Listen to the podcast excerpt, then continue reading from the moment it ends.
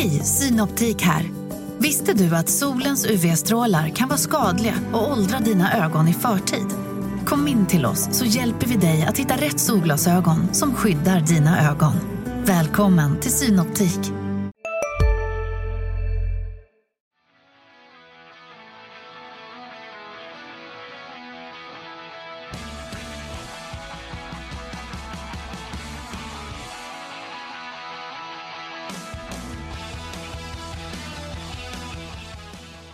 Välkomna tillbaka till eh, Sportklubben och eh, den här veckans avsnitt så har jag med mig två speciella gäster. Man ska nästan säga att det är lite av en reunion här. Eh, Jag heter Jakob Sjölin och med mig idag så är det Andreas Häggström och Johan Myrberg, kända från SSK-podden. Otroligt roligt. Det stämmer. Hur mår ni? Det känns bra. Ja, Det känns bra att vara tillbaka i poddformatet. Man är lite ringrostig, sådär. När gjorde ni en podd sist? Vi snittar ju en om året nu för tiden. Den, så det blir säkert någon julpodd eller den ligger på öppet arkiv numera, på SVT. jag vet inte. Nej men det, det, jag brukar säga så här att jag har, det finns två saker jag har dåligt samvete över. Det är att jag aldrig besökt min mormor innan hon dog. Och att vi spelar in så få SSK-poddar. Ja. Ja, Det- eh, ja, det är tungt. Börjar tungt. Ja. Eh, nej men, eh, jag, jag vet inte, det känns som att vi planerar väldigt mycket poddar och sådär och pratar ju väldigt mycket och sådär. Men det är, vi, det är svårt att få ihop det liksom. Vänta. Alltså, Jag kuppar den lite här, ni brukar göra det ibland. ja, man, jag känner så här, man kan ju inte gå på hockey utan att eh, dricka öl. Mm. Eh, för det är ju någonting man verkligen har saknat eh, den här säsongen, eller den här hösten. Hur har det varit nu att inte kunna ha den samvaron och punkten i, i vardagen? Att gå på matcher i Mm. Scaniarinken? För mig har det varit konstigt på så vis att eh, man börjar redan innan sommaren att så här, man börjar räkna ner inför efter sommaren, det är ispremiären och sen vet man, det är liksom det, är det här stadiga schemat varje år att det är ispremiär, man åker på träningsmatcher och då är det så här Ja du kör till den träningsmatchen, man kanske åker till en jävla lada i Kumla eller Nyköping eller vad fan det är eh, Och sen drar serien igång Det är det här stadiga schemat och man går på, på säsongspremiären Men ingenting av det har blivit i år liksom Eh, och det känns som att det, jag vet inte, det känns som att allting har rubbats liksom. Och ironiskt nog så hade vi faktiskt säsongspremiär på hemmaplan i år för första gången i Hockeyallsvenskan. Sen vi åkte ur SHL. Hade vi Mm. alltså, det är alltså första gången som åkte ur SHL. Så hade vi säsongspremiär på hemmaplan. Mm. Då blir det ingen publik. Nej, Eh, sen, att, ja. sen saknar jag ju liksom också eh, typ gemenskapen. Ja, med alla vänner man, och så, man, liksom. man tappar mycket liksom. Nu har ju liksom jag och Andreas, vi har ju knappt setts. Alltså Mm. det är ju på, på sex månader liksom. Sen Mm. förra säsongen tog slut. Så att det är ju liksom, det är också väldigt, vad, vad ska jag säga, ovanligt för oss. Mm. Eh, så att det, men det finns ju många delar av det här som gör att det är, att det är extra tråkigt så att säga. Mm. Just den delen. Men å andra sidan kan jag säga att jag ser ju nog mer hockey än någonsin. Därför att det finns ju alla andra aktiviteter är ju, är ju inställda i princip. Så det jag gör nu är ju liksom att kolla hockey på, på More på kvällarna. Eh, så att det, det är ju en bisarra mängder hockey jag konsumerar just nu. Du sitter och streamar Spife på lördagskvällen. Ja nästan, det är på den nivån liksom. Det, stort sett enbart är det en tv-produkt numera. Det är 50 personer som får vara här. Gör den jobbet för dig som hockeysupporter? Både och tror jag. Ja, men jag tror ändå, alltså någonstans har jag ett behov av att se sport och ishockey. Eh, ut, utan det så vet jag inte hur jag skulle överleva leva den här pandemin. Liksom. Jag tycker att den gör en del av jobbet i alla fall. Det skulle vara ännu värre utan den. Ja, alltså jag kan känna så också att sociala medier har blivit ännu viktigare för mig också. Så här, att gå in på Twitter till exempel i periodpausen eller efter matchen. Och, eh, det blir lite mer som en bubbla liksom. Det känns som att folk är lite mer känslosamma eh, och även fast kan- man inte riktigt vet vad man har säsongen så här. Vi vinner, absolut, men vadå, säsongen kanske ställs in imorgon. Alltså det känns ju som Mm. att det är på riktigt men ändå inte. Eh, men det känns ändå som att folk är lite mer känslosamma, lite mer aktiva i sociala medier. Det blir lite som en familj på något sätt liksom. Eh, och sen har jag haft kvällar, alltså, eh, jag bor ju i stan i Stockholm. Ibland har jag gått ner på lokala baren och typ satt mig vid ett bord själv och typ beställt en öl och suttit och kollat matchen. Liksom. För att jag vill inte sitta hemma och kolla på matchen själv hela tiden. Hur, hur klarar du dig då Andreas? För i vanliga fall så är, finns ju vi där och hanterar din ångest i period, periodpaus. Nu när du ska se matchen ensam så måste det vara rätt tufft. Är det Twitter som tar den rollen? Ja, jag precis. Nej, man har ju blivit utkastad några gånger. Det, nej, men det är, det är skönt ändå liksom att... Eh, jag vet inte, det blir som en grej då liksom. Att jag, ja, men går ner till en bar, kollar på matchen. Återskapa ritualen som Ja, men lite. Så nära jag kan komma liksom. Mm. Sen kanske jag blir coronasmittad på vägen, men jag menar, SSK är alltid med livet som insats. Mer eller mindre. Så att. Ja, precis. Det finns, ehm, det finns eh, fler, fler sätt att avlida i samband med SSK-matcher än, är det. än corona. Så här. Apropå det, jag har faktiskt med mig en eh, lista. Mhm. som jag tänkte dra. Är det, kan jag ta det nu? Ja, du kan köra. Eh, jag har en- jag tänkte så här, det är en väldigt speciell säsong eh, och sådär, så att jag tänkte ändå ta upp sex bra saker med den här säsongen hittills. Mm. Eh, och då tänker jag också med, urs- med, att, med avstamp i att det ändå går ganska bra för oss nu. Vi har fem raka matcher med poäng, tre raka segrar. Mm. Poängsnittet ser ändå bra ut, nu ligger fyra poängsnitt, eller fyra eller femma. Han raceade upp där snabbt. Ja, Mm. så att jag menar just nu är det ändå bra. Eh, och eh, truppen ser bra ut, spelare ser bra ut sådär. Så jag tänkte så här, det finns ändå positiva saker. Mm. Första plats såklart, AIKs inledning. Som var dålig. Eh, det är otroligt skönt. Det hade man inte gissat att Anton Holm skulle ha två mål efter Nej, 13 men verkligen omgångar. inte. Jag- kan känna Weigels ångest genom tv-rutan Ja. i varje match som jag har sett dem. Alltså Ja. han måste vara så arg Ja. just nu. Men eh, alltså jag har tillkallat schamaner för det här. Alltså jag har verkligen bett inför säsongen. För att det ska bli så här. Du har smugglat in peruanska schamaner Ja, man- för att lösa det här Ja men jag kan, jag kan alltså härmed bekräfta att shamanism, alltså det funkar. Ja. För att det var här det, var det här jag hoppats på. Ehm, att se Weigel och Holm liksom få trubbel mot en sån här däckmontör från Väsby som har kallats in för att ena backen dog i Corona. Att se dem ha problem mot dem. Ja. Det är så underbart att se. Ja, Kjell, granska inte det där påståendet. nej men, det, nej, men det, det är så underbart att se. Alltså, Faktagranskning har aldrig varit en av styrkorna i SSK-podden. nej men Weigel tänkte såhär, nu ska han komma hem till någon stor klubb, du vet, här, AIK, du vet. Återförenas med Holm, att de skulle liksom tja, latcha lite. Ja, Det blev inte så. Nej. Nej. Det, nu är det eh, många klubbar som slår sönder utvisningsbåsen och i, i diverse katakomber nu, Ja. nere på Hovet. Punkt nummer två. Karlskoga. En fråga. När låg vi senast framför Karlskoga i tabellen efter lika många matcher spelade? Alltså nu har de spelat två matcher färre än oss, men även om de vinner de två matcherna så ligger vi en poäng före dem. Ja, jag tänkte lite på det också. När Det, har det hänt senast? nej, det, det vet jag faktiskt inte, men det är också så här att... jag tror att, Har jag tror att det var då dagen hockey uppfanns. Ja. Och den första, jag kan säga så här, den första matchen spelades i Kanada 1855. Fattar hur länge sedan det är. Ja, nej, men det ligger kanske någonting i det, i alla fall i vår historia i Hockeyallsvenskan. Men, men sen eh, är det ju, alltså det ju, känns ju ovanligt att i november sitta och inte ångest för att åka ur. Ja. När man är supporter till den här klubben. Ligga plus, vi ligger mål i, i, eller plus i målskillnad. Ja. När tänkte ni på, när hade ni den tanken sist? Förra lockout-säsongen var det ändå lite skakigt i, i början. Mm. Mm. Exakt, precis min poäng. Alltså det är otroligt ovanligt det som händer just nu. Mm. Måste man ändå säga. Verkligen. Och det jag ska återkomma till den punkten faktiskt i, i, Mm. på min lista. Att det, att det har positiva effekter på samhället. Eh, det kommer senare. Okej, nummer tre. Yes. Eftersom att det har gått så jävla dåligt de senaste åren. Så hatar man ju alla gamla spelare som man liksom återser i andra klubbar som vi möter. Så då har man en anledning till exempel att sjunga Du var petad i Tälje. Ja. Den hade vi allsång på förra matchen när eh, Vit- Vita, Vita Hästen var här. Det var Marcus Fagerud. Det känns liksom skönt att kunna sjunga det åt honom. Körde ni den till Sörensen också? Det gjorde vi faktiskt, för han var petad i juniorlaget.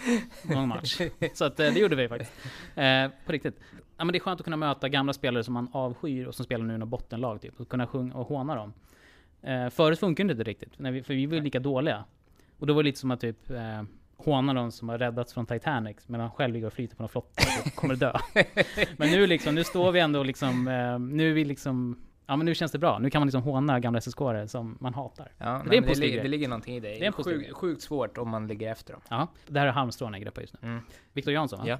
Han la upp eh, någon sekvens från förra matchen när vi mötte... Eh, vilka mötte vi? Eh, Kristianstad. Ja, Kristianstad, Kristianstad. Ja, ja. dum jag Mm. är. Eh, när vi höll pucken i, i anfallszon och liksom Kristianstad försökte få bort pucken och de lyckades så när, men liksom så Andreas Hjelm och Axel Andersson var liksom där ständigt på blå liksom pushade och Ja. så väldigt bra press liksom. Mm. Eh, och sånt är man ju inte riktigt bortskämd med. Jag vet inte, alltså det är så grejer som man kanske som kan ta för givet ibland liksom. Men för oss är det ganska... Alltså det är som att man lär sig ett nytt språk liksom. Mm. Mm. Eh, så är det syns tycker jag att laget börjar hitta oftare det Mm. de vill göra. Sen är det inte alltid det funkar, eller det är sällan det funkar i 60 minuter sådär. Men det är mer och mer som börjar sitta. Ja, men det, är det, det, det du säger, det, det känns som att det finns en idé liksom så här, ah, det här är en idé som funkar. Förut så var det lite så här, gå ut och le grabbar och så får vi se hur det går. Alltså nu finns det, ändå, det känns ändå som att det finns en idé bakom och att de löser det. Liksom. Och vi har i alla fall fram tills vissa spelare och hem materialet för att spela på det viset också, också vilket också är imponerande. Mm. Punkt nummer fem. När det går så här bra, och som du sa själv att här, det här är ovanligt för att vara i november. Det är att man, beslip, man slipper belasta sjukvården eller psykvården Ja. under pandemi. Jag ska inte skryta, men jag vet inte hur många liv jag har lämnat, räddat under den här pandemin genom att inte bli inlagd på psyket. Du, är- du är hjälte Andreas. Ja, ja, det är jag som borde få applåder från balkongen. Ja, du- du får Eh. applåder av mig varje dag, det vet du. Det står alltså alltid, varje helg står nu en tom säng någonstans som är ledig för någon annan. Ja. För att jag inte blir inlagd, för att jag Så- hatar Som SSK. eventuellt är på AIK. Ja, precis. Ja. Så det är positivt. jag har inte hämtat ut recept på hela hösten. Så, Nej. ja, det är positivt. Verkligen. Nummer sex, Yes. sista punkten. Man slipper åka på spö. Mm. För jag har alltid fan känt att man riskerar att åka på spö av någon påtänd supporter som är trött på allt och alla och att laget går så jävla dåligt. Alltså det, kommer man in på Mollys eller typ eh, någon bar i Södertälje efter match liksom. Mm. Så känns man ju alltid kan åka på spö någon. Ja men precis, Ja. men, men någon som har en riktigt dålig dag redan innan har sett matchen Ja, och sen så- den känner att den behöver få utlopp för de här aggressionerna. Ja men precis. Och så finns du där Andreas. Ja precis. Lätt, lätt offer liksom, ganska Ja. kort liksom. Ja. Eh, så, men nu känns ändå alla ganska harmoniska och mest tacksamma att få se hockey eller typ, ja ah, det blev match. Ja. Så att jag är tacksam över att vara vid liv. Kan Ja. jag säga. Det är punkt nummer sex. Ja, det är en stark lista. Det var Jag, min lista. jag, jag känner så här att det var nog första gången som vi har pratat SSK hyfsat positiva. Kanske med undantag av Hockeyettan-säsongen. Ja. Det, men det är också väldigt mycket känslor i den här hockeypodden nu. Ja, Märker det? det- på ett det är annat det. sätt. Det Det är inte bara liksom analys och Nej. statistik, utan nu, nu är vi liksom nu, nu, nu är det nu är vi liksom män som pratar känslor i grupp här helt plötsligt. Ja, det blev så. Folköl. Ja, också. Något som också väcker känslor Mm. och som kanske inte hamnar på en positiv lista när många fans ritar upp dem, det är ju hur hockeyn har sett ut under hösten. Och då Mm. tänker jag på de nya regeltolkningarna. Mm. Vad står ni där? Alltså jag tycker det har blivit bättre. Under, alltså med tiden. Alltså de första matcherna var ju helt horribla. Jag vet inte vad de höll på med. Det var ju liksom så här. Och någonstans tänker jag att när man tar beslut om regler så kanske man behöver ha en diskussion kanske med, med Hockeysupporterunionen. Eh, eh, Eller eventuellt eh, vdn för Hockeyallsvenskan etc. för att försöka förstå liksom det underhållsmässiga konsekvensen. För det är inte underhållning att sitta och titta på 22 till 24 minuter powerplay liksom på, på en halv match. Det är liksom där någonstans eh, så tappar hockey mycket av sin charm tycker Ja, jag. så är det det blir för- väldigt sönderryckt. För de där 22 minuterna så är det ju åtminstone en 10 minuter där ena laget åker och hämtar puck i egen zon. Ja, Det, ja, det, ja, det ja är ju en rätt precis. Trött blir, sekvens och, och sen så är det också så här typ, jag eh, lyssnar ofta på en, en fotbollspodd som heter Tutu Balutto och jag tycker de hade en ganska intressant take på olika liksom VAR-straffar och här blir det lite samma sak att eh, konsekvensen av att lägga en klubba på någon annans klubba lätt och få två minuters utvisning är inte, vad ska jag säga, i paritet med brottet. Väldigt sällan om du lägger en klubba lätt på en annan spelare så förhindrar du ett mål eller du kanske, spelaren i sig kanske inte ens tappar fart eller puckkontroll. Och då ger någon, vad ska jag säga, 16% chans i snitt eller någonting Mm. att göra ett mål blir liksom osportsligt. Mm. Det är liksom orimligt. Det, utvisningar måste på något vis make sense också i förhållande till liksom vilken fördel man, fördel man får av den. Mm. Och i det här fallet så har det varit otroligt små fördelar eh, att nudda den andra spelarens klubba som har då gett, vad, vad ska jag säga, i vissa fall fel vinnare på isen tycker jag.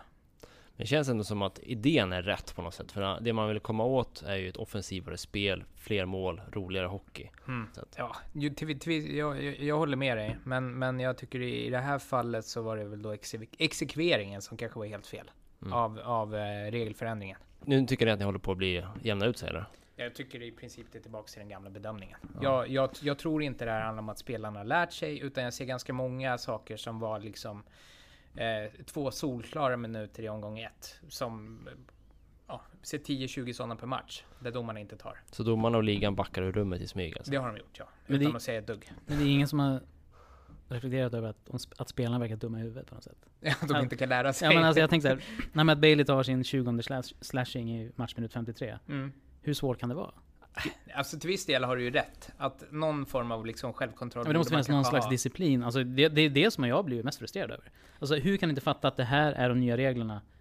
Och jag menar, det, det, det är det jag främst blir frustrerad över. Men, men, men det, det, det, det jag kan tänka mig att man har otroligt många så här, invanda mönster Ja, ja. som hockeyspelare. Det är så många olika alltså, sekvenser, det går så fort, man hinner inte riktigt tänka. Man slänger ut klubban till vänster, oj, slashing.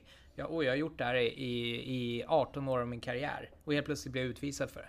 Så, men, men visst, efter man har blivit utvisad åtta gånger på, på de första fyra matcherna, då kanske man borde ha lärt sig. Det kan jag hålla med om. Ja. Ja men precis, alltså det, ja. Men jag är väldigt glad att har tagit bakvägen ur den här det är ganska intressant att du säger det, för det är antagligen så det är. Men jag tänker i en kohage till exempel så har man ett elstängsel. Ja. Så när kossorna går in i stängslet så säger aj, det där gjorde ont. Men skill skillnaden, Då slutar de att gå in i det. till slut. skillnaden är att kossorna, de åker inte skridskor i 50 km i timmen. Så det jag tror jag är det som gör det lättare för dem att backa, backa ur kanske. Men Ja. alternativet hade kanske varit att sätta någon form av elchocksgrej på spelarna. Mm. Då hade de lärt sig, så istället, två minuters utvisning, så istället som man fått en elchock. Men jag tänker att en elchock är ju att den här, den här däckmontören från Väsby gör 3-4 i powerplay för att vi tog en slashing. Ja, då får man, då, då får spelaren sitta utvisad en, en liksom elchock. Ja, det är elchocken. Ja, ja, både och tänker Mm. jag. Men Bailey verkar ju immun mot det. Liksom. Vad tycker ni när vi ändå är inne på honom, Matt Bailey som nyförvärv? Det var ju ett av försäsongens stora beslut för Micke Samuelsson som sportchef. Mm. Alltså, Att ersätta Liljevall med, med Bailey. alltså jag har ingenting emot honom. Alltså jag har verkligen noll emot honom. Men jag tycker nästan lite synd om honom. Mm. För att han värvades ändå som en så här profilvärvning. Och när han värvades så var det så här, oj nu, fan Micke Samuelsson kör nu. nu. Nu, det här, det här är bra liksom. Mm. Eh, och tanken var ju att han skulle bli en ledande spelare, men sen så kom här, sen kom ju Corona och han har ju liksom hamnat, alltså han är ju mer en breddspelare just nu, Mm. känns det som. Alltså Mm. han är ju inte den här, han är inte spetsen liksom. Eh, och jag tycker lite synd om honom, för det var liksom inte det som var tanken. Hade han vetat om de här förutsättningarna från början, att så, ja men vi har de här spelarna och sen får vi se om du tar plats liksom. Det så lite känns det nu. Mm. Men eh, när han värvades så var det ju tanken att han liksom, lite som när jag älskar att komma tillbaka till den här referensen för det är alltid SK-podden. Ja. Lite som när Sebbe Höglund var i, eh, i Tierp. Vet att han fick göra vad han ville, spela boxplay och powerplay och eh, ja, li- lite så var det liksom, kändes det lite som när Matt Bailey värvades. Mm. Eh, men nu får han liksom ta den roll han får liksom. Mm. Eh, ja. Alltså jag tycker väl att visst, man kanske hade högre förväntningar. Eller jag hade högre förväntningar på Jo, honom men du än vad jag sett hittills. Men han har ju också fått en helt annan roll. ja, alltså grejen, man kan ju inte så här, utgå från sina förväntningar som att eh, förutsättningarna har förändrats totalt. Liksom. Exakt, och också motståndarna är bättre. Det Så- får man inte heller glömma. Alltså vi möter ju bättre spelare än vad vi i normala fall hade gjort. Ja. Ja, ja, om, om, eh, eh, om du hade plockat bort två, tre AL-spelare i varje lag så kanske Bailey ändå hade gjort tre, fyra poäng till. Så här Mm. långt. Alltså hans produktion har ju inte varit så dålig. Mm. Det är alltså Eh, många assist men- Ja, det är ganska många assist och det är Mm. ganska mycket i powerplay. Mm. Absolut. Eh, men, men det är ändå liksom eh, en produktion på en vettig nivå. Han är väl på väg mot 30 pinnar nu liksom. Och det är väl inte, är inte så dåligt. ändå. Nej. Eh, men jag tycker det ska bli intressant att se honom som forward, där han är nu. Nu har jag visserligen inlett det med tre raka utan poäng när Mm. vi spelar in det här inför Modo-matchen. Men eh, jag tror att man får ut mer eh, produktion av Bailey på en vinge. Det, Ja. Sen har det väl generellt varit så i, i svensk ishockey att det är inte så lätt att få transatlantiska centrar att lyckas. Alltså det är inte jättemånga som gör det. Sen har ju han varit här länge men, men han är väl mer en naturlig uh, ytterforward ingen än han är center ändå. Liksom. Han säger själv att han hellre spelar center. Ja, han gör det. Eh, Okej. men- Men jag tror att också många spelare trivs med det för att man får vara mer involverad i Mm, uppbyggnadsfas och puck ja. och sådär. Ehm, Men sen kanske han får mer målchanser om man spelar forward. Mm. Han har, har gjort mer poäng som forward eh, Mm. om man tittar tillbaka. Men det vore intressant om Hockeypuls snackade med honom.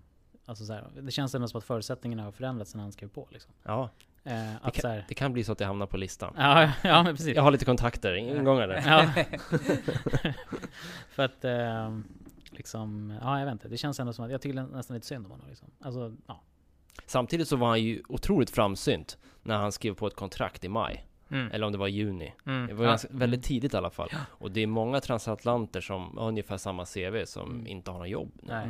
Mm. Ja, Så det var rätt smart av honom. Många spelare generellt Ja, som står, står Ja. utan jobb. Ja. Otroligt. Jag tror aldrig vi har sett en spelarmarknad som ser ut så här. Nej. Nej, från Chabot det är ju klubblös nu så jag. Ja, ja. Okej, han spelar fortfarande.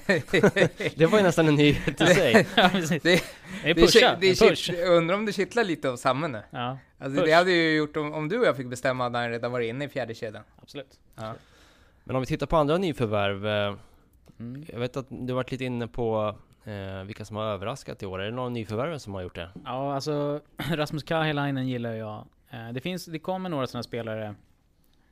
Eh, once in a moon, eller vad säger man? Mm. Alltså, det kommer spelare ibland till klubben som man verkligen tar till sig och eh, det krävs ganska till synes ganska lite, men det är, så här, det är mycket som kanske inte syns som man liksom uppskattar som supporter. Och det känner jag med Rasmus Skyline. Det kan vara allt från hur han firar när vi gör mål, till hur han rör sig från att han släpper en puck och typ ställer sig och täcker. Alltså du vet så här, hur han rör sig på isen och eh, hur han offrar sig och han är så himla mångsidig. Alltså jag, det är verkligen en spelare som jag kommit att älska.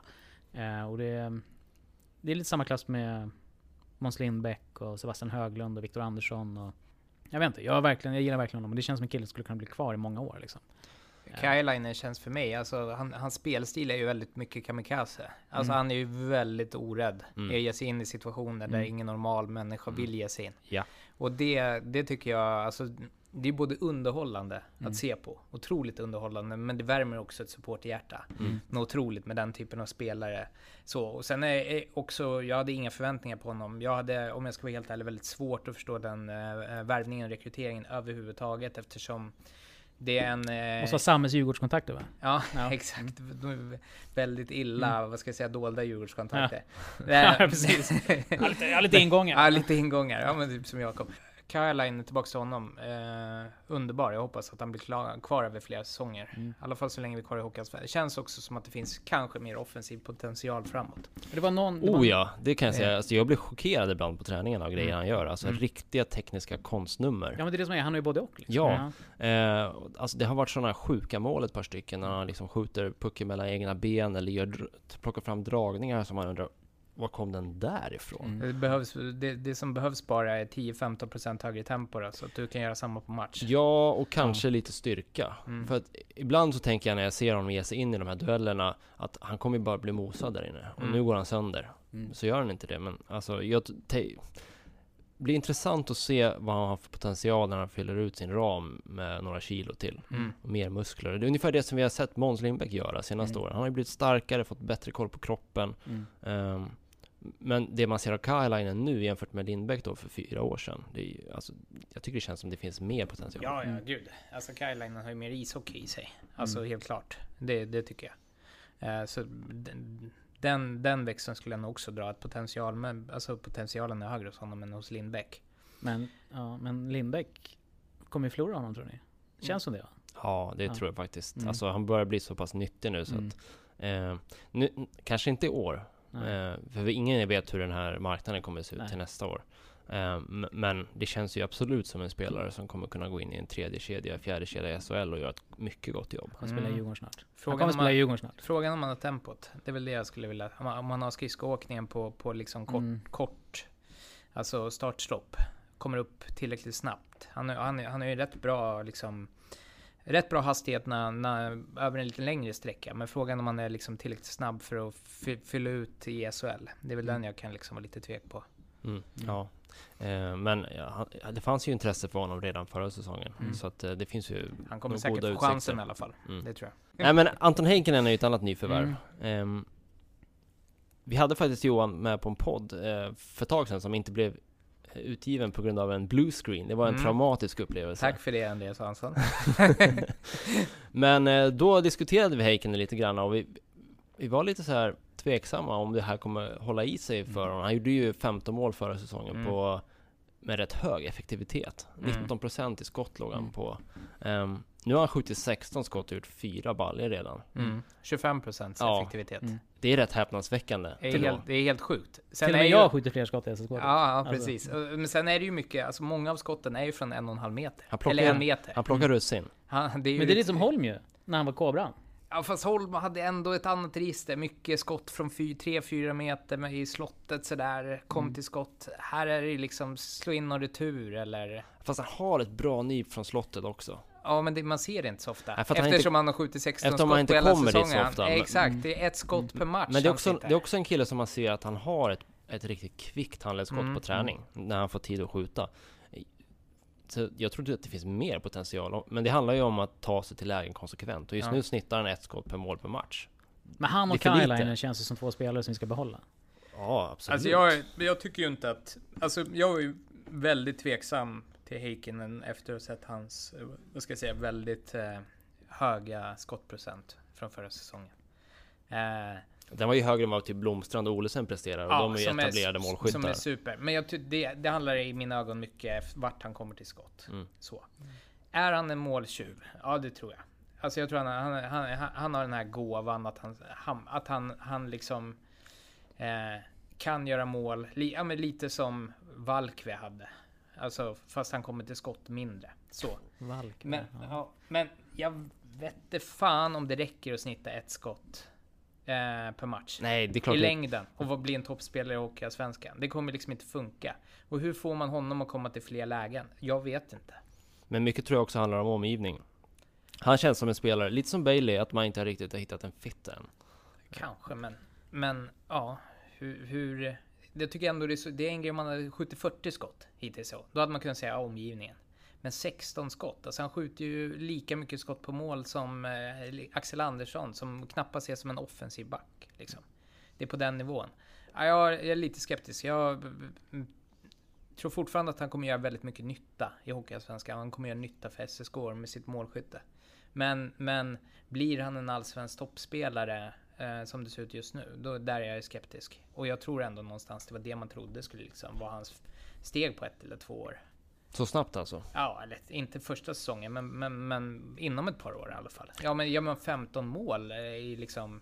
Sen rookie-säsongen. Ja, Ja, i, absolut. i, i ett eh, halvtaskigt lag. Sen kan ju han li- lida ganska mycket av, eh, precis som Bailey, av att det är spelare här som tar upp istid i, i powerplay och så, som eh, inte ens vara där. Hugo Gustafsson är ett annat exempel som, han får ju knappt lukta på Ja, powerplay på mm. träning. Men det är för att eh, vi har ju spelare som Vejdemo och Fagemo som inte skulle vara här Men han är i annars. samma situation som Bailey, att förutsättningarna förändrades. Oh ja. Otroligt mycket. Så, ja. Mm. Hu- Hugo Gustafsson var vi inne på. Mm. Han har fått en del kritik på, bland fans i Ja. sociala medier. Är den rättvis tycker ni? Nej, alltså det känns lite hög. Det är ju för att han fick dem SHL och hade inte han fått SHL-anbud så hade inte det här snacket funnits. Utan det är ju på grund av det främst skulle jag säga. Att den här pressen finns. Att han nobbade SHL för att stanna i SSK, då, då kommer en press med det. Men, det, men det, är ju, det här är ju typiskt en spelare som det vore så otroligt fullständigt eh, askorkat att göra sig av med efter en dålig säsong som Mm. är så speciell som den här. Ja. Jag tycker att viss del av kritiken eh, är förtjänt, men jag tvivlar inte en sekund på Hugo Gustafssons eh, potential. Inte en sekund. Nej, och någonstans så ser man ju också eh, ofta på utveckling som lite för linjär. Att Mm. han har haft eh, två säsonger nu när han har liksom stegrat stabilt hela tiden. Mm. Okej, då ska du fortsätta. Men det är ju inte så enkelt oftast. Det går ju i cykler. Mm. Eh, någonstans tycker jag också att förväntningarna, jag pratade med, med en ledare i klubben om det här. Eh, Vi är specialister på det vi gör, precis som du. Därför försäkrar vi på Swedea bara småföretag, som ditt. För oss är små företag alltid större än stora och vår företagsförsäkring anpassar sig helt efter firmans förutsättningar. Gå in på swedea.se företag och jämför själv. Sista dagarna nu på vårens stora season sale. Passa på att göra sommarfint hemma, både inne och ute. Och fynda till fantastiska priser. Måndagen den 6 maj avslutar vi med Kvällsöppet i 21. Välkommen till Mio. att förväntningarna är ändå rimliga att han ska vara bättre. Och liksom man kan nog ändå kräva lite mer liksom, eh, Mm. tredje säsongen i A-laget.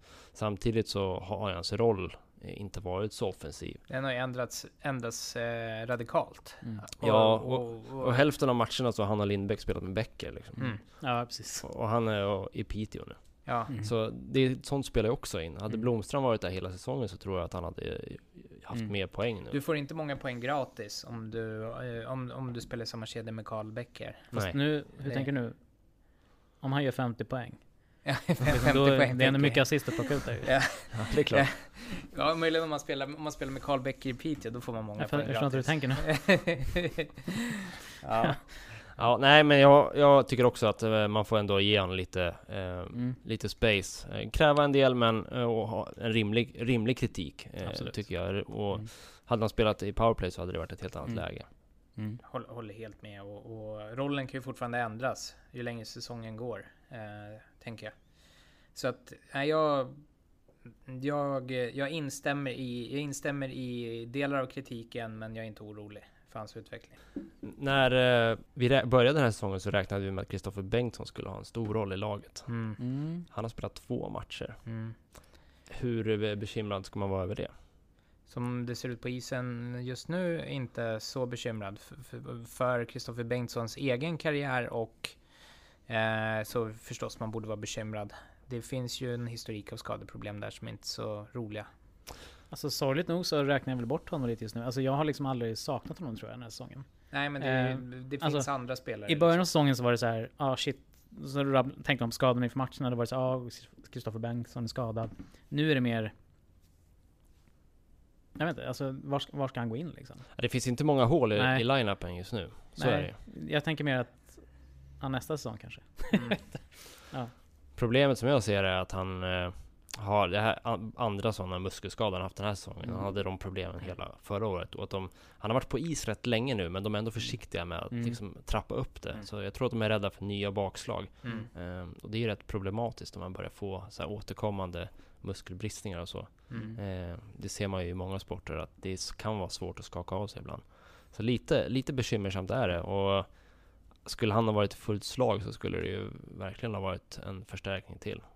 Och frågan är ju liksom vad, nu vet vi inte vad den här säsongen tar vägen, men hur ser det ut om AHL sen drar igång och så vidare? Mm.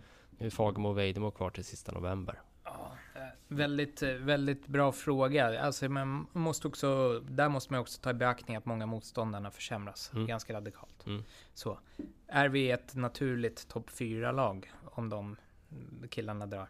Inte alls Nej. så säkert. Nej. Just nu, just nu ser jag att som, som trupperna ser ut nu så skulle jag säga efter eh, Timrå och Björklöven så har SSK absolut högsta, alltså eh, absolut bäst högsta nivå.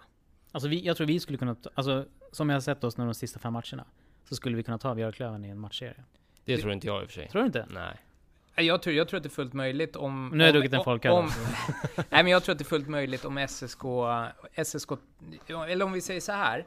Jag ser, jag ser Timrå och SSK eh, som kanske de enda lagen som kan rå på Björklöven i enskilda matcher utan att ha absolut Mm. max performance och att Björklöven är helt odugliga för dagen. Det är de enda jag ser eh, kan, kan rå på eh, ett Björklöven. Mm. Eh, Jag tror absolut att de kan pusha dem ganska långt i en sju serie men inte vinna. Det tror jag inte. Alltså, någonstans här, SSK, när vi spelar in det här, kommer från en 9-1 seger. Innan det så var det två rätt tajta uddamålsvinster bo- mot Hästen och mot Karlskoga. Som lika gärna kunde gått åt andra hållet.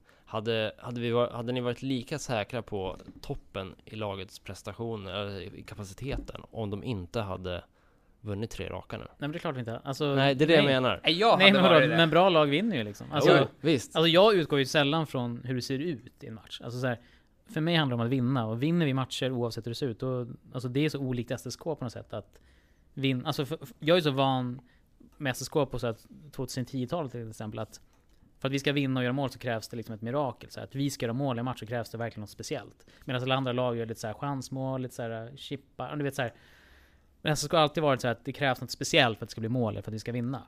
Och det är det som har varit så skönt att vi, vi vinner liksom så här, men det behöver inte så här se... Det behöver inte glänsa liksom. Och det, det tycker jag är skönt. Och det ser jag som en bra grej. Och där är det så roligt då, för att mm, jag kommer från helt andra hållet, från Andreas. Och det är när jag, när jag ser SSK spela på sitt max, då, då ser jag bara två lag som har ungefär, har samma max eller bättre, och det är Timrå och Björklöven. Det finns ingen annan som, som kan upp till den maxnivån. Sen skillnaden mellan SSK, Björklöven och Timrå, är att SSK har så otroligt mycket lägre lägstanivå än de andra två. Det är att Björklöven är ju liksom otroligt konsekventa i sitt spel. Det är väldigt, väldigt, väldigt sällan de faller igenom. Nu förlorar de sist, men då hade de ju liksom en, en 18-årig målvakt som har liksom gjort sju superelitmatcher i sin Mm, karriär. Det mm. var liksom på den nivån. Det är inte så konstigt att man tappar en match då. Men, men i, i sadden. Men, men jag menar ett normalt lag och hoppat, fått den målvakten hade man tappat tre mål, fyra mål. De tappade ett och sen kunde ta, Mm. torska i sadden. Så att jag, jag, jag ser det som att våran, våran liksom högsta prestation, våran högsta nivå är mycket bättre än de flesta av våra konkurrenter med nuvarande trupper. Eh, och det ser jag liksom som ett, ett väldigt gott tecken ändå framåt. Om det nu är så att AHL ställs in och så Mm. vidare. Vilka har tjänat mest på att ha lånen här? Eh, SSK helt klart. Ja. Eh, Ni tycker, ni tycker det hela ja, serien? ja, ja, gud. Tingsryd då? Almtuna också. Alltså de höll ju... Ja, Almtuna skulle jag säga också. Ja, kanske. Västervik till viss del. De Mm. som man känner minst tycker jag är eh, Timrå, Björklöven, kanske Mm. AIK. Mora har inte en enda spelare Nej, så. nej. Men Björklöven hade klarat sig utan sina. Exakt, det är det jag menar. Därför, och och Timrå hade också klarat sig alldeles Mm. ut. De har Både ju- Timrå och Björklöven antagligen lägger bättre. Alltså, Timrå har ju extremt bra spelare dock. de har extremt bra spelare, men de har också extremt bra spelare utan de Redan här innan, ja. som, som Mm. är liksom... Hästen, Marcus Sörensen har Ja, varit. Mm. jag vet inte vart testen hade varit utan Sörensen om man ska Nej. vara ärlig. Liksom. Det, det, den är också, tror jag, Mm. viktig. Men något som har varit lite kontroversiellt i ligan är ju att eh, SSK egentligen har fem spelare på lån. Mm, just Mm. det. Men vad är det, Filip Gustafsson som är skriven på hela säsongen? Ja, eller det- Axel? Axel, Filip och Bouchard är Mm. skrivna på Mm. hela Mm. säsongen. Eh, så det där är ju lite semantik som man ägnar sig åt Mm. för att eh, ja, förhålla sig till reglerna som också har både ändrats och varit diffusa under Mm. säsongen. Vad tycker ni om eh, Släpp det fritt, att... tycker jag. Ja. Ni tycker det? Ja, jag fattar, jag, jag, vad är syften med regeln? Jag fattar inte. Nej, speciellt inte när det inte finns... Alltså som jag har förstått så är ju de här äh, AHL-lånen väldigt billiga. Mm. Och det vill säga i princip ingen kostnad. Mm. Och då finns det ingenting att skydda klubbarna för. Det kanske till och med är dyrare om de här försvinner. Ja. För helt plötsligt måste du börja ersätta någon 20-åring för förlorad arbetsinkomst eller någonting. Mm. Så nej, jag tycker det ska, det är bara, det, släpp det fritt så länge det inte liksom blir ett jävla kaos där spelare åker in och ut på dagen mellan olika klubbar. Liksom. Bara det är kon, liksom kontinuitet i det, då är det inget problem med det alls. Men om SSK har tjänat mest på den här, eh, de här lånen, hur bra är det här laget? Alltså, jag har suttit och funderat och det är svårt att hitta något lag som har varit bättre i SSK, åtminstone sen förra lockouten. Mm. Vad pratar vi för säsong då? Då är det alltså... 12-13. Och då var de ändå, då var det med Nylander, Hagelin och Reed. Ja. Mm. Nej, 12-13, Fa- Ken Fowler också på backen som Ja. mm, kanske är till, eller var snäppet vassare förstås än, än Bouchard också. Oh ja. Som, ja. som, som Mm. Där Bouchard är idag. Ja, ja. Äh, nej, det laget var ju bättre. Men, men eh, annars så är det, nej, där, alltså, Men tänker vi vad vi ser på pappret eller faktiskt på isen? Ja, både och. ja, Ja. både och Eh, skulle jag också säga. Ja. Det finns ju egentligen inget lag som har presterat någon hockey värd i övre halvan i Hockeyallsvenskan sen dess egentligen. Nej. Ehm, inget lag. Men hur ser vårt poängsnitt ut nu jämfört med topparna de senaste säsongerna liksom? Jag vet inte. Det måste vara rätt bra ändå. Ja. Det, Ja. det tror jag. Mm. Och, och då tycker jag ändå att vi har fått, om jag ska vara helt ärlig, lite dåligt betalt i början av säsongen också Mm. rent poängmässigt. Jag tycker vi var bättre i, i, i några matcher efter de här första två, tre inledande. Och, ändå åkte på däng för att vi tappade in några slarvpuckar på slutet och sådär. Sen, vad beror det på? Alltså jag menar, för det första beror det på bra spelare på pappret, men sen så den här kravbilden med så mycket som, som pratade om i den här podden för Mm. två avsnitt sedan, Mm. den är ju liksom... Eh, den tror jag är otroligt viktig. Mm. Den tror jag, det är nog A och O. Det var intressant. Vi spelade in den podden på en eh, torsdag morgon. Och sen var det match fredag, söndag och då fick vi se kravbilden i aktion. Mm. Valde de att peta Salin, Blomstrand och Bobo Pettersson ur matchtrupperna. Just det. Ganska modiga beslut av en sportchef och lagledning, Mm. får man säga. Absolut. Vad tyckte ni om det? Det Hur är, inte som att, reagerade pe- det är ni? inte som att petla Sebastian Höglund liksom, utan det är ju tunga namn. Att Salin får stå åt sidan istället för att vakta båsdörren, det kanske inte är Nej men jag så major. Sal- jag tänker så Salin, det är ändå, det är ändå som att typ peta Henrik Lundqvist i Rangers liksom. Ja, jo, kanske lite åt det hållet eftersom han har varit här så ja, länge. Mm. Ja, han är ju liksom, det är, så här, det är anmärkningsvärt liksom. Ja. Att han blir petad. Jag förstår om så här, att han kanske vilar en match för att Bergvik ska spela, men att bli petad, det har han aldrig varit med om förut. Nej. Eh, och sen Blomstrand, jag menar med hans produktion, det är ju såklart, det ser ju konstigt ut på pappret, men... Jag vet inte, det har väl alltid funnits vissa... Eh, alltså det är väl inte första gången som Blomstrand och klubbledningen har lite, är lite oense om hur saker ska gå till liksom. Nej, så är Som det. jag har förstått Så är det ja. Så att eh, jag menar, det, det kommer inte som en chock på så vis. Alltså det första jag tänkte var att, ja, att antingen han somnar på toan på Spybar mitt i träningen, eller så är det nå, är, eller så är det att någonting med inställningen liksom. Det är de två alternativen Mm. som jag ser till Men- hans hockeyspel och också hans personlighet. Mm. Men det var bara ett Ja. uselt hemjobb i, i Ja, något, ja något, precis. något olyckligt byte. Det Ja, är, så kravbilden är högre nu. Ja. Förut så kunde man spela fast man hade somnat på toan i, Ja, på Spybar. Det är skillnaden. Det är skillnaden. nej, nej men alltså jag... De hade ju släppt in en del mål den Mm. kedjan eh, i matcherna innan där. Mm. Ehm, han, Lukas Karlsson och Olesen, vad tror jag, minus fyra på tre matcher Mm. i, i 5-5. Eh, och en del av målen var ju efter antingen lite halvtrött eh, försvarsspel eller pucktapp. Pucktapp. Men Blomstrand hade ju någon mot Modo, han trampade in i eget slott med pucken och blev av med den. Så det där visar väl någonstans till laget tycker jag att alla måste följa eh, ramarna och gör man inte det så spelar det ingen roll vad man heter. Man kan hamna utanför truppen ändå. Mm. Och sen på veckan efter så fick Oskar von Sivers frågan eh, om han skulle stå över en match för att vila sin skada. Mm. Och sa nej, nej, ingen vill ge bort sin plats frivilligt här. Så Mm. det sätter ju standarden lite Absolut, på något sätt. Och det, det är riktigt Mm. bra tycker jag. Eh, håller helt med och jag, det är kanske lite det här som har saknats. Och det här är ju omöjligt. Alltså den här grejen är ju omöjligt att få till om du inte har en sportchef. Mm, Alltså det, det här har inte varit möjligt att få till i den gamla, gamla organisationen. Och också jag gillar det här hur han drar referenser till sin egen karriär när det var en lägre kravbild och, och när det var en hårdare kravbild och så vidare och, och vad skillnaden var. Så att. Men var det rätt? Jag vet inte. Jag tänker att det kanske skulle finnas andra sätt att komma till rätta med, med, med det än att peta honom i två matcher. Nu gick det bra ändå. Vi vann matcherna. Kunde ha kostat oss poäng. Det kan ju varit så att man har Eh. pratat om det här Ja, innan. teoretiskt. Det vet teoretiskt, vi inte. nej. Det vet vi ju inte liksom. Om han har fått sina chanser kanske.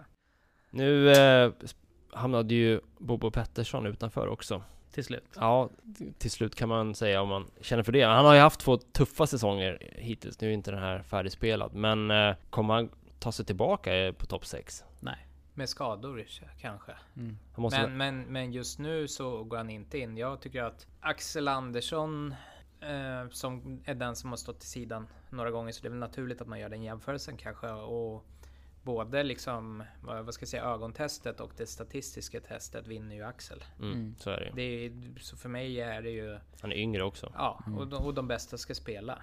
Det är väl inte konstigare. Alltså Bobo är in, inne i en dålig, dålig period. Eller han var det sedan han kom i och för sig, förlåt. Men alltså det känns som att det händer mycket negativa saker när han spelar. Det är bara, så- det är bara är så liksom. Mm. Nej men det, vi, man, man blir ofta, Mm. man hamnar oftare i egen zon. Man får Mm. mycket mer skott emot sig. Det kan Mm. du ju se av statistiken. Och man kan också, det, ja nej, så att för mig är det, är det väl naturligt. Sen betyder ju inte det att man inte kan hitta, vad, vad ska jag säga, hitta en högre nivå än den han lägger hittills i år. Nej, men det handlar ju om det på något Mm. sätt. Att eh, han Mm. bör växla upp. Mm. Och också inför framtiden, utgående kontrakt och allt det där. Mm. Vi eh, har lite tid här innan matchen börjar. Eh, så frågan är om vi ska ta en paus och gå och kolla på första perioden och sen återkomma med en liten cliffhanger. Vi ska prata om spelarna från Hockeyettan. Mm. Eller om Mm. vi ska ta det på en gång. Nej, vi kan ta en cliffhanger. Vi tar en cliffhanger. Ja. Vi Yes. ska prata om Hockeyettans sista hjälte, vem det blir. Ja. Då är vi tillbaka efter eh, första perioden och eh, ja, vi märkte att ditt humör gick ner lite Andreas, för Modo har 1-0 ledning. Vad, eh, vad känner vi för den här kvällen just nu? Nej men det känns... Um, Mörkt. Ja precis. Nej men skicka någon. Kan vi inte skicka någon bara? Det är, det, det är min spontana tanke, vi behöver skicka någon. Skicka någon spelare. Ja, Nej men, eh, nej men jag tänker så här, som jag alltid när jag säger Modo, alltså jag har alltid sån respekt. Det jag sa inför matchen var ju att så här, det är så ovant att känna att allt annat än tre poäng mot Modo är ett misslyckande. mm. För att jag har alltid sån respekt för Modo.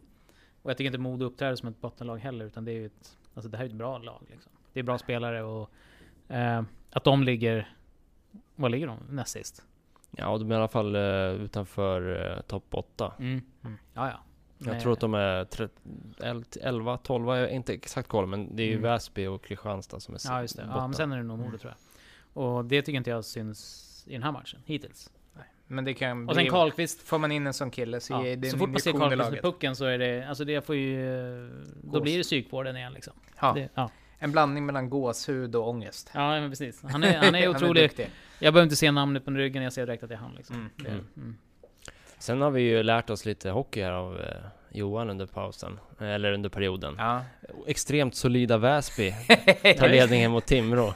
Ja, Vi pratade om vilket är egentligen Hockeyallsvenskans svagaste lag. Är det Väsby eller är det Kristianstad? Mm. Och då säger jag det är extremt solida Väsby, i alla fall inte det svagaste laget. Och nu leder de med Timrå, Ja. Timrå i första perioden. jag har Ja. tippat Väsby. Ännu en klockren förutsägelse. Ja, då kanske de kan gå upp på tvåsiffrigt antal poäng i 14 omgångar. Mm. Ja, eh, eventuellt. Vi får se. Varje, var, varje seger är ett SM-guld för Väsby. Ja, nej, men det känns ju som att det här är också en av anledningarna till att det, det känns ju inte som att nu är, ligger SSK så pass bra till, men även om de hade haft lite färre poäng så hade det inte det finns ingen större risk för att behöva kvala neråt i år för att de två Nej. sista lagen i serien är, är rätt svaga. Ja, det är klasskillnad, Ja. helt klart. Alltså Mm. inget snack. Sen kan de ju förstås sprattla till sig poäng. Men på tal om gamla hjältar då. Mm. Mm. Eh, Mm. Om man ska titta på Hockeyettan-säsongen som var väl den senaste Otrolig. Ja. riktigt så eh, spektakulära i SSK. Den betydde ju också mycket med tanke på vad klubben hade kunnat ta vägen då. Så Eh, Hade, vänta, nu avbryter jag dig. mm. Hade SSK funnits nu om vi inte hade gått upp? Ja, det kanske vi hade gjort, men vad, alltså... Jag tror att vi hade fått, hade sett kanske annorlunda ut. Um, Vi hade inte varit, jag tror inte vi hade varit så här tippat topplag ens i Hockeyettan. Jag tror vi hade varit typ... Vi hade nog varit kvar där. Alltså, det var otroligt viktigt tror jag, att vi gick upp direkt. Mm. Och det är faktiskt fantastiskt att det hände. Samtidigt så ska man ju ha med sig att det var ju en säsong där SSK gjorde ett ekonomiskt superresultat. Mm. Ehm, man tjänade ju rätt mycket pengar den säsongen. Låg, Mm. låg lönenivå i, i klubben. Mycket intäkter från eh, Mm. biljett och så vidare. Bra publiksiffror Ja, för... så att där byggde man upp det egna kapitalet som man sen efter man har gått upp i Hockeyallsvenskan långsamt har ätit av. Mm. Mm. Så alltså det här att det var ekonomiskt katastrofalt att spela i Hockeyettan. Jag, jag tvivlar lite på den historiebeskrivningen. Jo men det, det är ju en säsong. En- Absolut. ja, Det är det Så det, lite- det är ju det som är grejen också. Det var lite exotiskt Mm. att se de här matcherna i Vallentuna och i Mm. Visby och Visby away. Ja, hur länge är det kul? Mm. Mm. Ja, precis. Exakt. Det är väl det som är säsong två så hade du tappat 25% till 30% av publikintäkterna. Och det kan bli svårt att säsong vända tre, det. där. 50. Mm. Det, det tror jag hade varit liksom det stora. Mm. Vi levde ju på att vi var lite exotiskt, att vi åkte till Visby. Alltså Mm. jag kommer ihåg att jag gjorde någon sån här mem på Twitter om att vi skulle inta Visby innan ryssen. Det? ja, det kommer jag ihåg. Och jag blev intervjuad av lokaltidningen i, på Gotland. Det var så här, det var liksom en snack inför varje bortamatch liksom. Och det var hundratals supportrar och men det kommer ju inte andra säsongen. Det Nej. finns ju bara en säsong för sånt. Ja, Men- nej, nu avbröt jag dig. Ja, men nej, bara- ja. det, det jag skulle komma till. Eh, vi har ju faktiskt fyra spelare kvar från Mm. den säsongen på kontrakt. Beror lite på i och för sig hur ni räknar med Hans Lindbäck. Men Mm. han gjorde ju Mm. fem matcher i ja, kvalet. precis.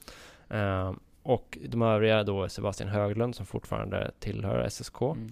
Eh, Alexander Salin och Lukas Karlsson. Mm. Mm. Vem blir sista hockeyhjälten hjälten? Ja, Lukas Karlsson. Ja, helt klart. Mm. Det tror jag också. Jag tror han blir kvar över nästa Alltså säsong. min profetia är ju så här att Sebastian Höglund kommer att kunna ta en plats i år redan när de här NHL-spelarna försvinner, om de gör det. Det är hans chans liksom. Annars är han, då är han, annars är han väck. Eh, Alexander Salin tror jag har gjort sitt i SSK. Eh, han kommer säkert vara kvar säsongen ut liksom, men sen tror jag att han försvinner. Måns Lindbäck är ju hetast av dem, men han kommer att försvinna såklart till SHL. Lukas Karlsson tror jag, när han lämnar SSK så kommer han antingen lägga av eller typ gå till Huddinge. Det är det. Liksom. Lindbäck skulle rent teoretiskt också kunna göra en Robban-karriär. Alltså att stanna väldigt länge i SSK. Mm. Det är, alltså, jag tror den möjligheten finns, men då måste du också komma till en gräns där du börjar betala honom som en mm, allsvensk spelare av rang tror jag, om han ska bli kvar Mm. hela karriären Det- och inte börja jaga kontrakt över tid. Det är nästan så att SSK skulle behöva gå upp kanske också. Mm. Alltså någonstans, när Robban spelade här så hade ju ändå SSK ett, ett gäng år i, Mm. högsta serien. Det underlättade nog för att han skulle vara kvar hela karriären i stort sett. Förutom ett plånboksår Ja, om Måns Lej ville känna på SHL liksom. Jag, jag är ju inte lika Mm. övertygad om att, om att de- den vägen kommer öppnas som en liksom stor. Jag tror mer på att han kommer vara kanske fortsätta kanske vara en etablerad eh, Så, så kan det all- allsvensk spelare. Det, kan ju det är väl vad jag ser i, ser i korten. Jag tror ändå att han behöver ta några steg till om, om han ska... I alla fall nu om SHL får lite mer finansie- lite mindre finansiella muskler och kan li- måste ha lite mindre trupper och så vidare. Men eh, så, så, ja, det är han eller Lukas då.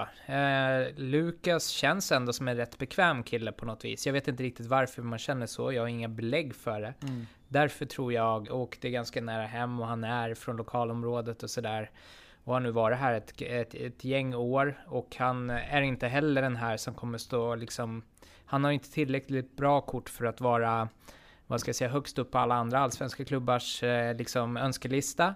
Samtidigt som jag tyckte att Samuelsson, Samuelsson för två poddar sedan hos er pratade om att han ville ha en kontinuitet, kontinuitet i laget. Och då tänker jag att egentligen både Lindbäck och Lukas Karlsson är väldigt bra sådan. Mm. Medans eh, jag är mer tveksam till att om Salin har liksom visat kontinuiteten att vara en första målvakt i SSK över tid. Mm. År efter år. Eh, sen är ju, så, så det är väl liksom lite min teori bakom det. Sen är ju, är ju förstås Salin äldre också. Så att, Mm. Ja men precis, han närmar sig 30 ändå. Mm. Och eh, har ju inte riktigt kunnat eh, vara en målvakt som man kan lit, lita helt och fullt på från SSKs håll. Det är ganska Precis. tydligt någonstans just nu att man föredrar Filip Gustafsson. För att ta den här sju matcher-serien då i det här nya systemet för att gå upp till SHL. Då måste du ha seriens bästa eller näst bästa målvakt. Mm. Ja, jag tror inte det, det, inte. du, det duger inte att ha seriens femte eller sjätte bästa. Nej, Det precis. kommer inte räcka till. Men det är väl såklart att Filip Gustafsson är etta just nu? Alltså, jo, jo, Jag jo. tänker så här, ja, ja. Alltså när motståndaren kommer in på mål nu så känner man sig trygg. Med, all, Mm. med Salin så känner man ändå så här att han är lite ojämn liksom. Mm. Mm. Ja, det, kan ju, det är ju väldigt bra när det är bra. Mm. Sen så kan det bli väl Mm. svagt ibland. Mm.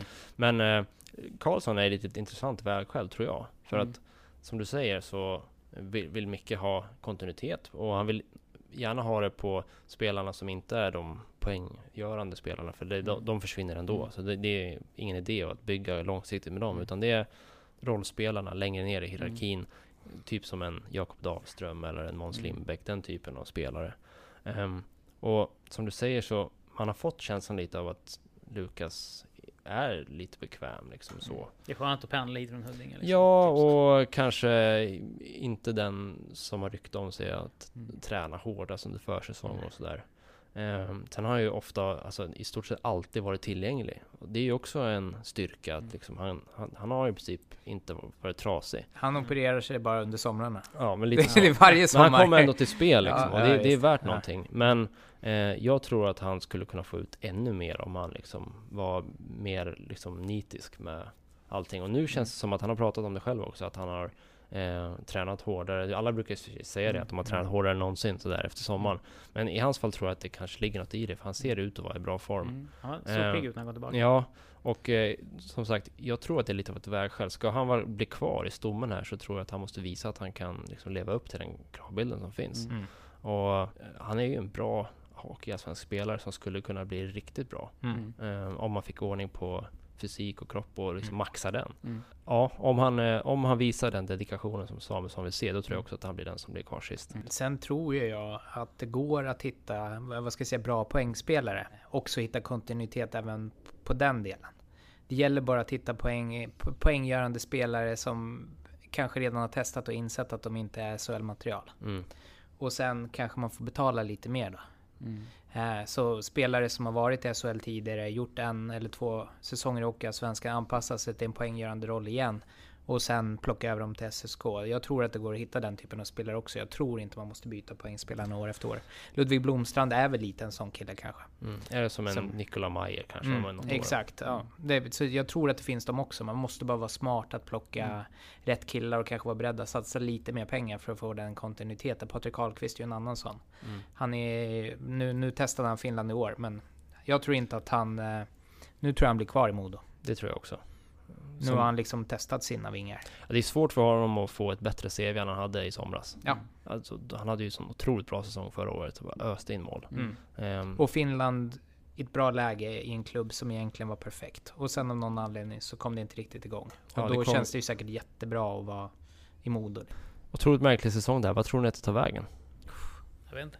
Jag sa det, alltså jag pratade med några kompisar idag som frågade, eller jag sa att jag skulle på hockey och de var och då fysiskt? jag bara, ja. De bara, ja. Men då sa jag det, men det, det är på riktigt liksom, men samtidigt som det inte är på riktigt. Det känns som att jag, pepp, jag var lite nervös inför matchen idag. Eh, på ett sätt som jag kanske var även förut när det var vanlig säsong. Men samtidigt så vet man inte vad gäller ens. Liksom. Tar vi tre poäng, alltså vad spelar det för roll? Säsongen kanske läggs ner imorgon. Liksom. Mm. Så det är svårt att förhålla sig till det.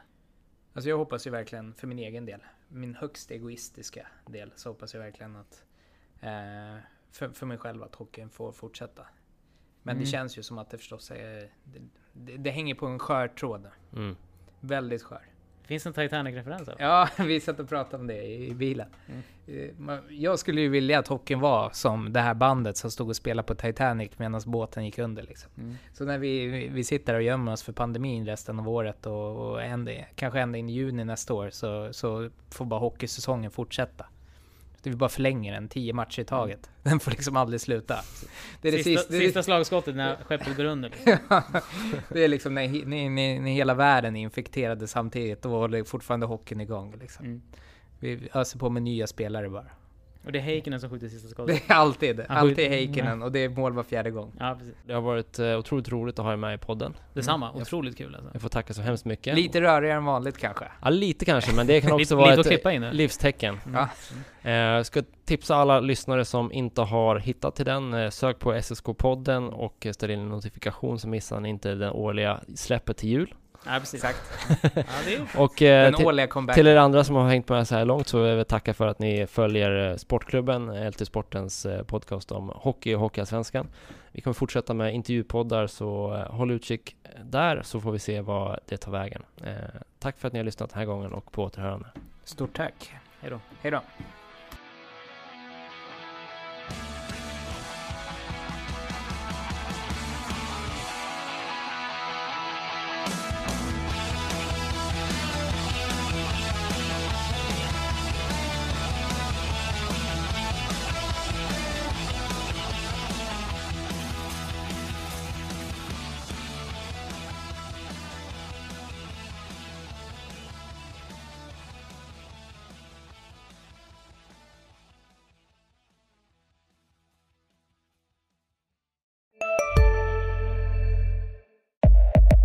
Upptäck hyllade XPeng G9 och P7 hos Bilia.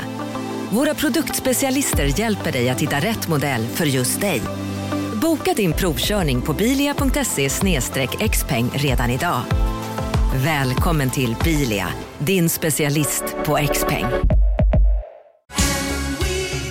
Just nu till alla hemmafixare som gillar Julas låga priser. Ett borr och bitset i 70 delar för snurriga 249 kronor. Inget kan stoppa dig nu.